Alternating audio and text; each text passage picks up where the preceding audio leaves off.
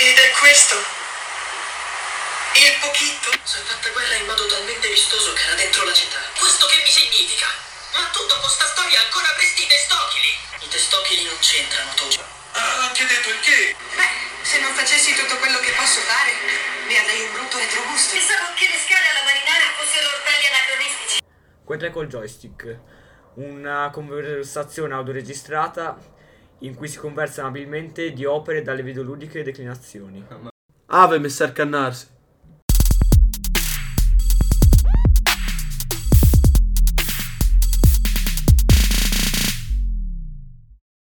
Ciao a tutti e bentornati a una nuova puntata di Quei tre col joystick. Io sono Ale. Io sono Marco. E io sono Poli. In questa puntata analizzeremo uno dei più bei e più influenti giochi di tutta la storia, The Legend of Zelda. Ha una storia intricata, ricca di filosofia, di significato, che oggi andremo a sviscerare in questo episodio. Partiamo dalle origini del regno di Irule.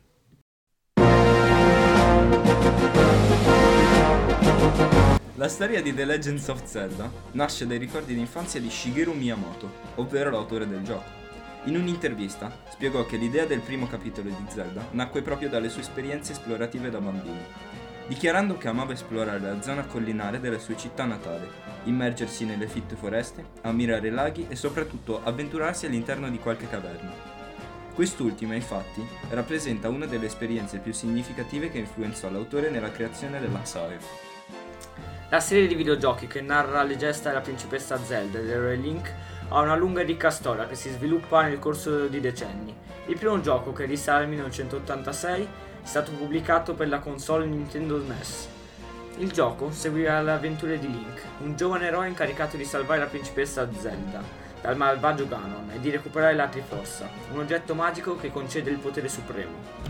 Sì, è vero Marco, a ben vedere a primo impatto sembra proprio la, la storia più classica, più banale dell'eroe che- e della principessa. C'è il malvagio, c'è una forza magica che infonde nell'eroe poteri soprannaturali, ma in realtà è molto più di questo, come vedremo. La cosa che rimane uguale è solo la trama, perché infatti nei giochi di Zelda è quasi sempre la stessa, caratterizzata da elementi di fantasia, mistero, avventura, e il tutto accompagnato da un mix di dungeon, boschi, grotte e città, proprio come nella fantasia descritta prima da Polly che aveva Miyamoto. La serie ha avuto molti sequel e spin-off, ma come ammesso da Miyamoto, ogni gioco ha la sua trama unica e non seguono una cronologia precisa. Nonostante ciò, la community attorno alla storica saga Nintendo si è sempre adoperata nel tentativo di realizzare una cronologia della serie, trovando alcuni elementi della storia in contatto tra un capitolo e l'altro. Successivamente è stata confermata da Hyrule Historia, libro pubblicato nel 2011 da Dark Horse Comics, sotto licenza Nintendo. Basandoci su Hyrule Historia, il modo migliore per seguire le avventure di Link è partendo da Skyward Sword e proseguendo con The Minish Cap, Four Swords e Ocarina of Time. Questi tre capitoli racchiudono il primo arco narrativo iniziato dal primo capitolo citato.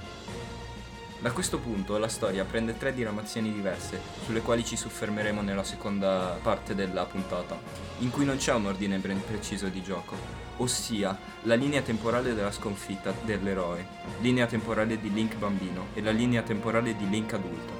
Ogni linea temporale al suo interno ha vari titoli, di The Legends of Zelda, che però devono essere giocati in un ordine ben preciso. Primo paragrafo, dove tutto ebbe inizio.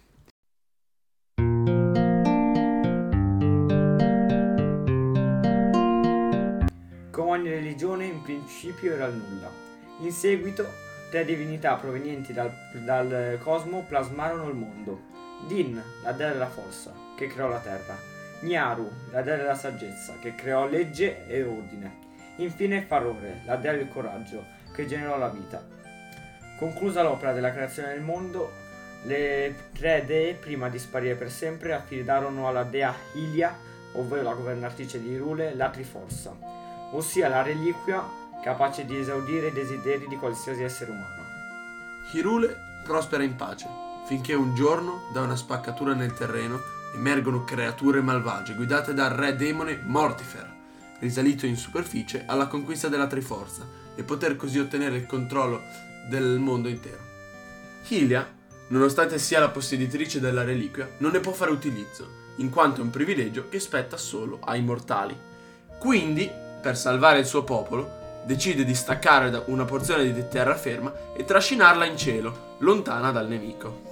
Quando il popolo è finalmente al sicuro, Hylia decide di fare ritorno sulla terraferma per unirsi alle altre razze nella guerra contro Mortifer. Insieme riescono nell'intento di richiudere il nemico nella terra dell'esilio. Nonostante ciò, Hylia è consapevole del fatto che non può reprimere a lungo l'ira del demonio, quindi decide di rinunciare alla sua forma spirituale per poter così rinascere anni dopo nelle spoglie di una mortale, la principessa Zelda, e poter così sfruttare il potere della Triforza contro il nemico. Fatto ritorno a Skyloft, regno che egli ha portato in cielo, Zelda viene travolta da un turbine che lo fa precipitare nelle terre basse. L'incaricato nel salvataggio della principessa è Link, nonché anche un suo vecchio amico. Link mette in salvo Zelda e insieme riescono a sconfiggere Mortifer, ma la loro battaglia non si conclude qui. Un demone di nome Girahim rapisce la principessa per portarla nel passato e compiere un rituale che permetterà al re demone di tornare in vita e continuare il suo piano di conquista della Triforza.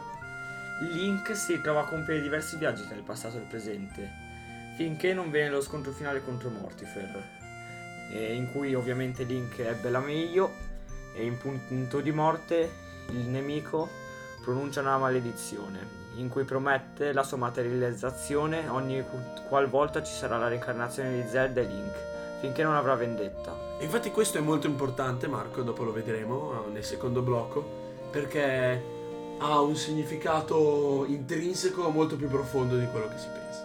Tornata la pace, il popolo dei cieli torna sulla terraferma, successivamente ribattezzata Hirule. Viene fondato un regno con a capo i discendenti della dea Hylia, nonché anche i nuovi custodi della Triforza, ben nascosta all'interno del Tempio della Luce. Infine, per tradizione, viene deciso che ogni principessa nata all'interno di Hirule prenda il nome di Zelda per mantenere vivo il ricordo della dea Hylia. Qualche secolo dopo, il re demone fa ritorno nelle vesti di un malvagio stregone chiamato Vati, che però viene sconfitto per ben due volte. Nel mentre, tra i deserti della popolazione Gerudo, nasce colui che avrebbe veicolato il rancore di Mortifer per l'eternità, Ganondorf, il re dei ladri, unico maschio venuto alla luce nell'arco di cento anni. E dato che il popolo è composto da sole donne, combattenti, ogni qualvolta che nasce un maschio, esso viene automaticamente proclamato sovrano della regione. Ganondorf, venuto a sapere dell'esistenza della Triforza, vuole impossessarsene e cerca tutti i modi possibili per poter entrare al Santuario del Tempo, che è l'unica via possibile per accedere al Tempio della Luce, dove è custodita la reliquia. Per lui, l'occasione giusta arriva quando Link entra nel castello di corte per parlare con la principessa Zelda, che gli racconta di aver avuto delle visioni profetiche riguardanti la distruzione della Terra per mano di Ganondorf. Così lo incarica di recuperare le, de, le tre pietre spirituali possedute dalle tre razze che abitano Hyrule. Link riesce nella sua impresa ed entra nella Torre del Tempo e trova davanti a sé la Master Sword che ha l'accesso al portale tra Hyrule e il Sacro Reame. Però scopre di essere stato seguito ed essere stato ingannato da Ganondorf. Quindi Link tenta il tutto per tutto, estendo la spada dal terreno per farne uso, ma essendo ancora troppo giovane per brandirla, cade in un sonno lungo sette anni, lasciando al nemico libero accesso al nascondiglio della Triforza. Ganondorf riesce a giungere nel Sacro Reame per afferrare la, finalmente la Triforza, ma non sapendo che per rivendicare la reliquia è necessario possedere le sue tre caratteristiche, potere, saggezza e infine coraggio, in perfetto equilibrio. Però Ganondorf riesce solo a ottenere la Triforza del potere, mentre le altre due si divisero e sparirono. Link, risvegliato dall'anziano Rauru ed eletto eroe del tempo, ormai è abbastanza grande per poter eh, brandire la Master Sword, riprendere il suo cammino e recuperare i due triangoli scomparsi dei saggi di Rure. Una volta ritrovati, la Triforza del Coraggio viene rivendicata da Link, mentre la Triforza della Saggezza da Zelda, in quanto nessuno più di loro rappresenta le due caratteristiche richieste. Qui arriviamo al gran finale di Ocarina of Time. Link riesce a sconfiggere Ganondorf che durante lo scontro finale si trasforma nel cinghialesco Ganon, ovvero il suo alter ego bestiale. Successivamente allo scontro, l'amica Zelda decide di riportare Link indietro nel tempo, così da permettergli di rivivere la sua giovinezza dopo che, per, poter brandire la Master Sword, era caduto in un lungo sonno durato ben sette anni. Il finale appena descritto è solo uno dei tre possibili epiloghi di Ocarina of Time. Secondo la timeline, la storia può prendere tre progressioni alternative, prendendo come punto di riferimento lo scontro finale con Ganon. Le tre diramazioni possibili prevedono una timeline in cui Link viene sconfitto da Ganon, linea temporale della sconfitta dell'eroe, una in cui Link esce vi- vincitore dallo scontro con Ganon e viene riportato indietro nel tempo, linea temporale di Link bambino, e una in cui esce sempre vincitore dall'ultimo scontro, ma il nemico viene esiliato dai saggi, quindi Link non diviene eroe, linea temporale di Link adulto. Iniziamo parlando della timeline di Link bambino.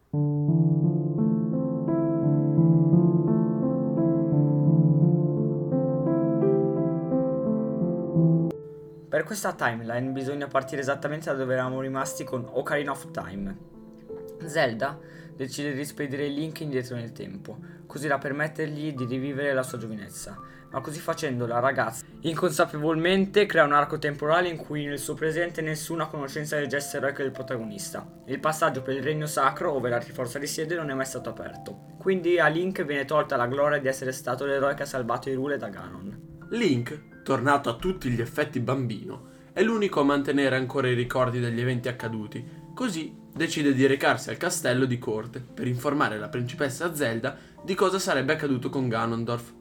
Nonostante la ragazza non abbia alcun ricordo di Link e delle sue gesta eroiche, decide di dargli ascolto, riunisce i saggi di Rule che arrestano il nemico e lo portano al patibolo del deserto per giustiziarlo e sigillarlo nel regno del crepuscolo grazie all'uso dello specchio oscuro.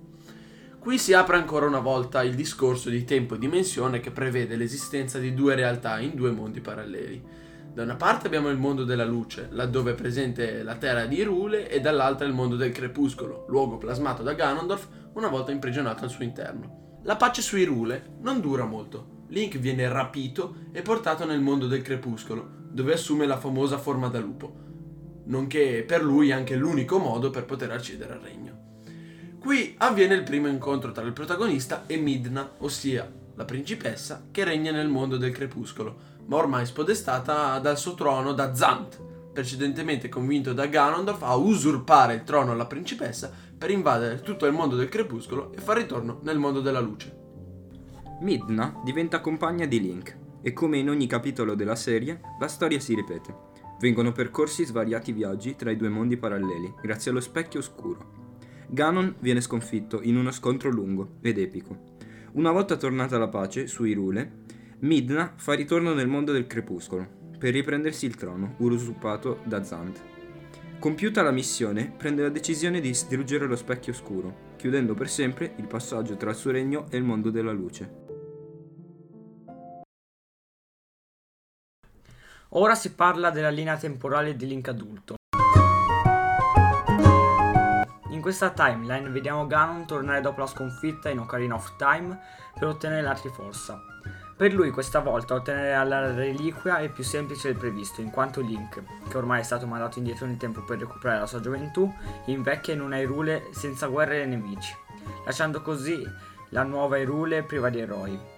In questa nuova era di Ganon non esiste ancora nessun Link, così entrano in gioco i dei di Hyrule, che prendono la decisione di non dare il regno e imprigionare il nemico sul fondo del mare. Ma ben presto Ganon riesce ad emergere per mettersi sulle tracce di Zelda, attuale tenetrice della Triforza della Saggezza. Nel mentre, in una delle isole di Hyrule, sommersa nel mare, nasce un bambino di nome Link, che dopo essersi messo in viaggio per una serie di eventi che riguardano la sua sorella scomparsa, trova la Master Sword, completamente indebolita, poiché nessun eroe l'ha reclamata durante il secondo avvento di Ganon. Con il vero potere tra le mani, Link affronta il vasto oceano per ritrovare gli otto frammenti della Triforza del Coraggio, in modo da far tornare la Master Sword al pieno delle sue energie e affrontare Ganon con l'aiuto di Zelda. Ma il nemico è potente e viene sconfitto solo grazie al re di Irule, che, toccando la Triforza, desidera di vedere il regno sommerso per sempre, per sigillare una volta per tutte il re demone. Successivamente, il re Daphnes chiede a Link e Zelda di mettersi in viaggio per trovare una nuova terra su cui fondare una nuova Hyrule. A missione compiuta, la nuova Hyrule eh, fiorisce e viene costruito un grande regno destinato a una lunga prosperità.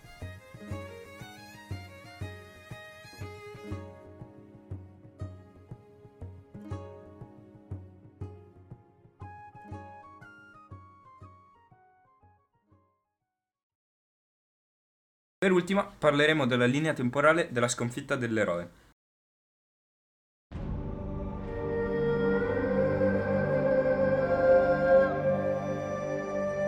Ganondorf, riuscito a completare la Triforza, si trasforma nel terribile re demone Ganon, sconfiggendo Link e ponendo così fine al regno di Irule. Re Daphnes ordina ai sette saggi di Irule di sigillare la terra sacra con Ganon al suo interno. La pace nel regno regge per molti anni, fino a che un mago di nome Hagahim compare da ad Irule, intenzionato di infrangere i sigilli della terra sacra e permettere al nemico di fare ritorno. Per compiere la missione, il nemico uccide Re Daphnes e rapisce la sua figlia, Zelda. Cosicché, una volta tornata a regnare l'oscurità su tutto il regno, Irule si tramuta nel regno delle tenebre, guidato dal malvagio Ganondorf.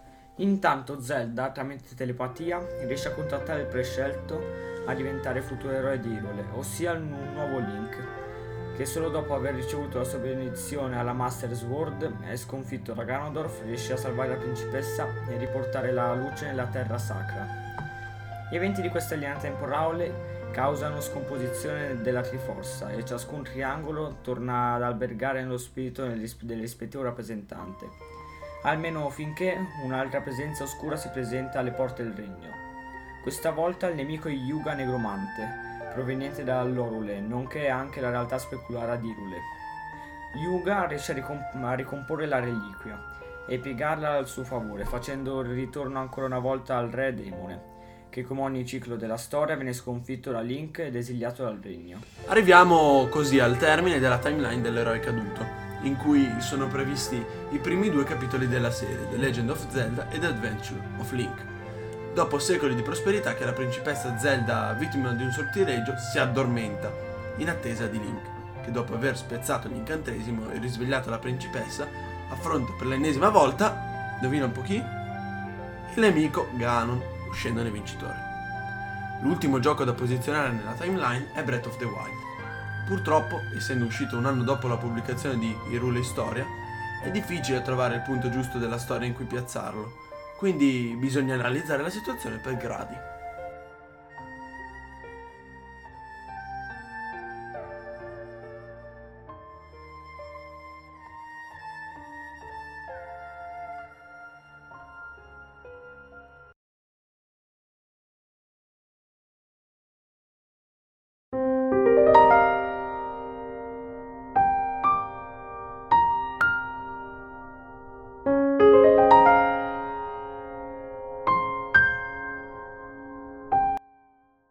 Ci troviamo a distanza di 10.000 anni dagli ultimi eventi narrati.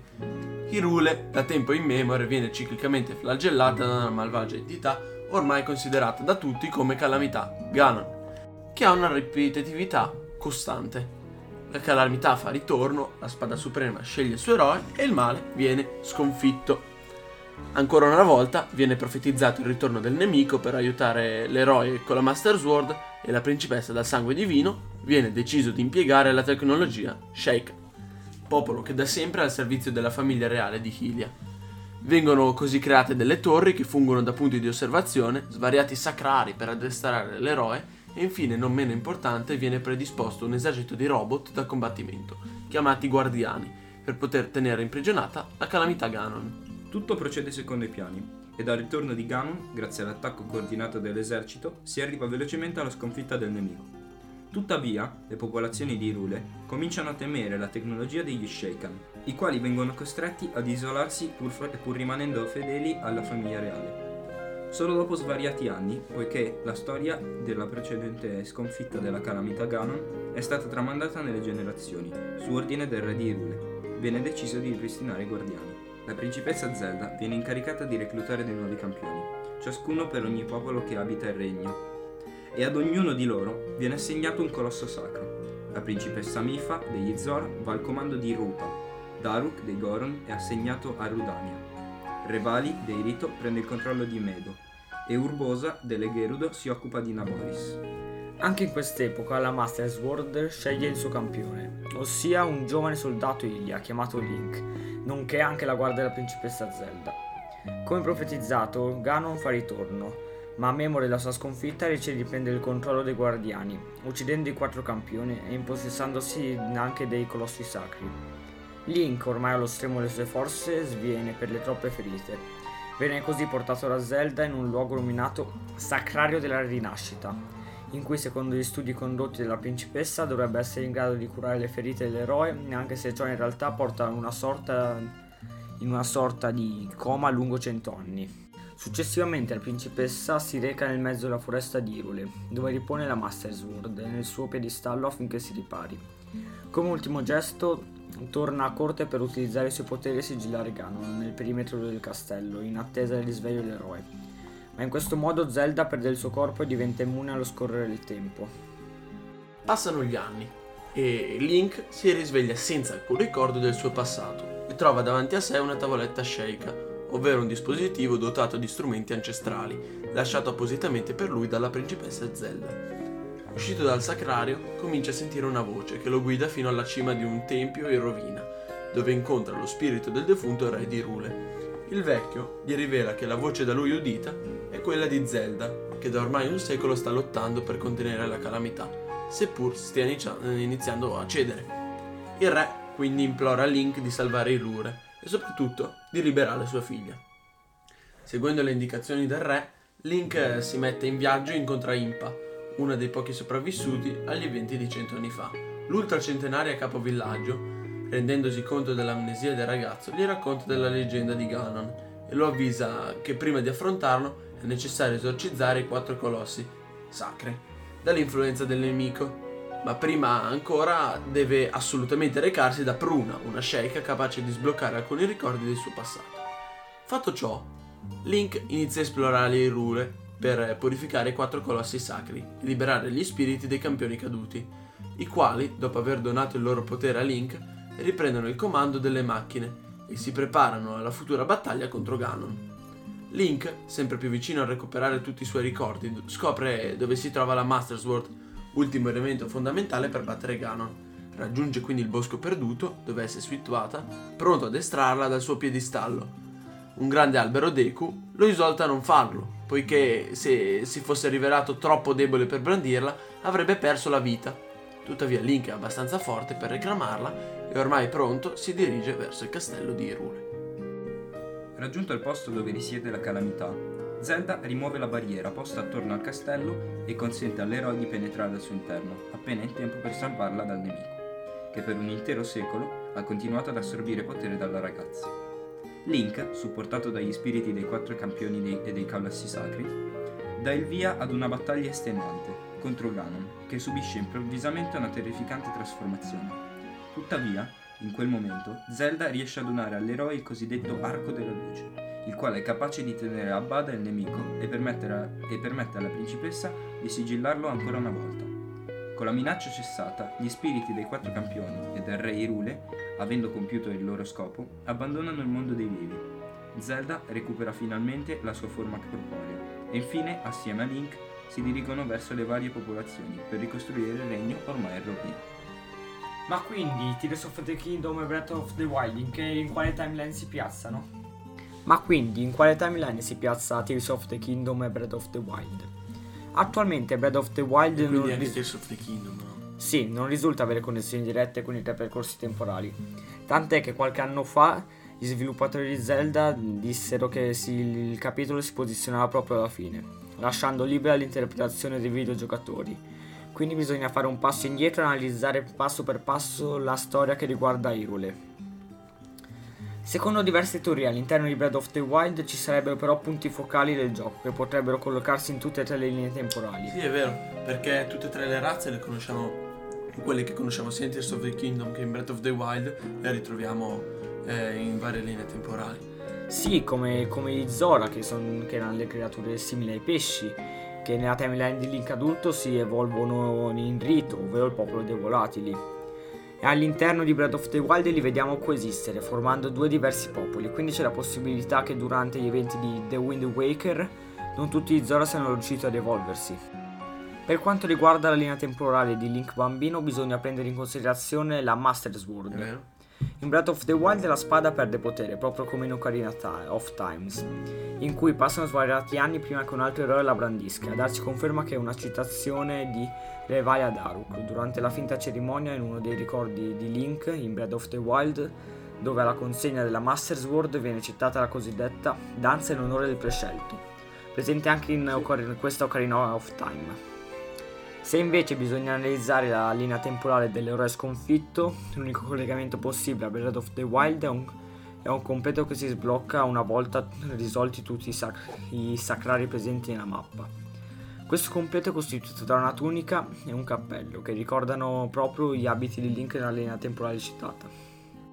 Un'altra peculiarità da prendere in considerazione è proprio la mappa che rimane per lo più invariata nelle diverse timeline. Infatti in Breath of the Wild possiamo trovare le rovine del Patibolo, il lago Mikau, la Valle Yarn e via dicendo. Questo potrebbe essere prova che per l'ennesima volta Link si trovi in un'Irlure parallela alle altre, come in una specie di multiverso. Questa, quest'ultima è l'ipotesi che più mi convince, se devo essere sincero. Come confermato anche dagli sviluppatori, sappiamo che Breath of the Wild è nato come un titolo a sé stante e, e probabilmente possa far parte di una nuova timeline con eh, i nuovi eventi anche in Tears of the Kingdom. Quindi è probabile che tutte le coincidenze tra questo titolo e le altre timeline siano frutto di un viaggio dimensionale in cui le linee temporali aperte dai viaggi del tempo siano state definitivamente chiuse. A questo punto non mi resta che ringraziarvi per averci seguito e darvi appuntamento alla prossima settimana per il continuo di questo episodio in cui parleremo del significato di questa storia e dei suoi valori intrinseci. Joystick, passo e chiudo.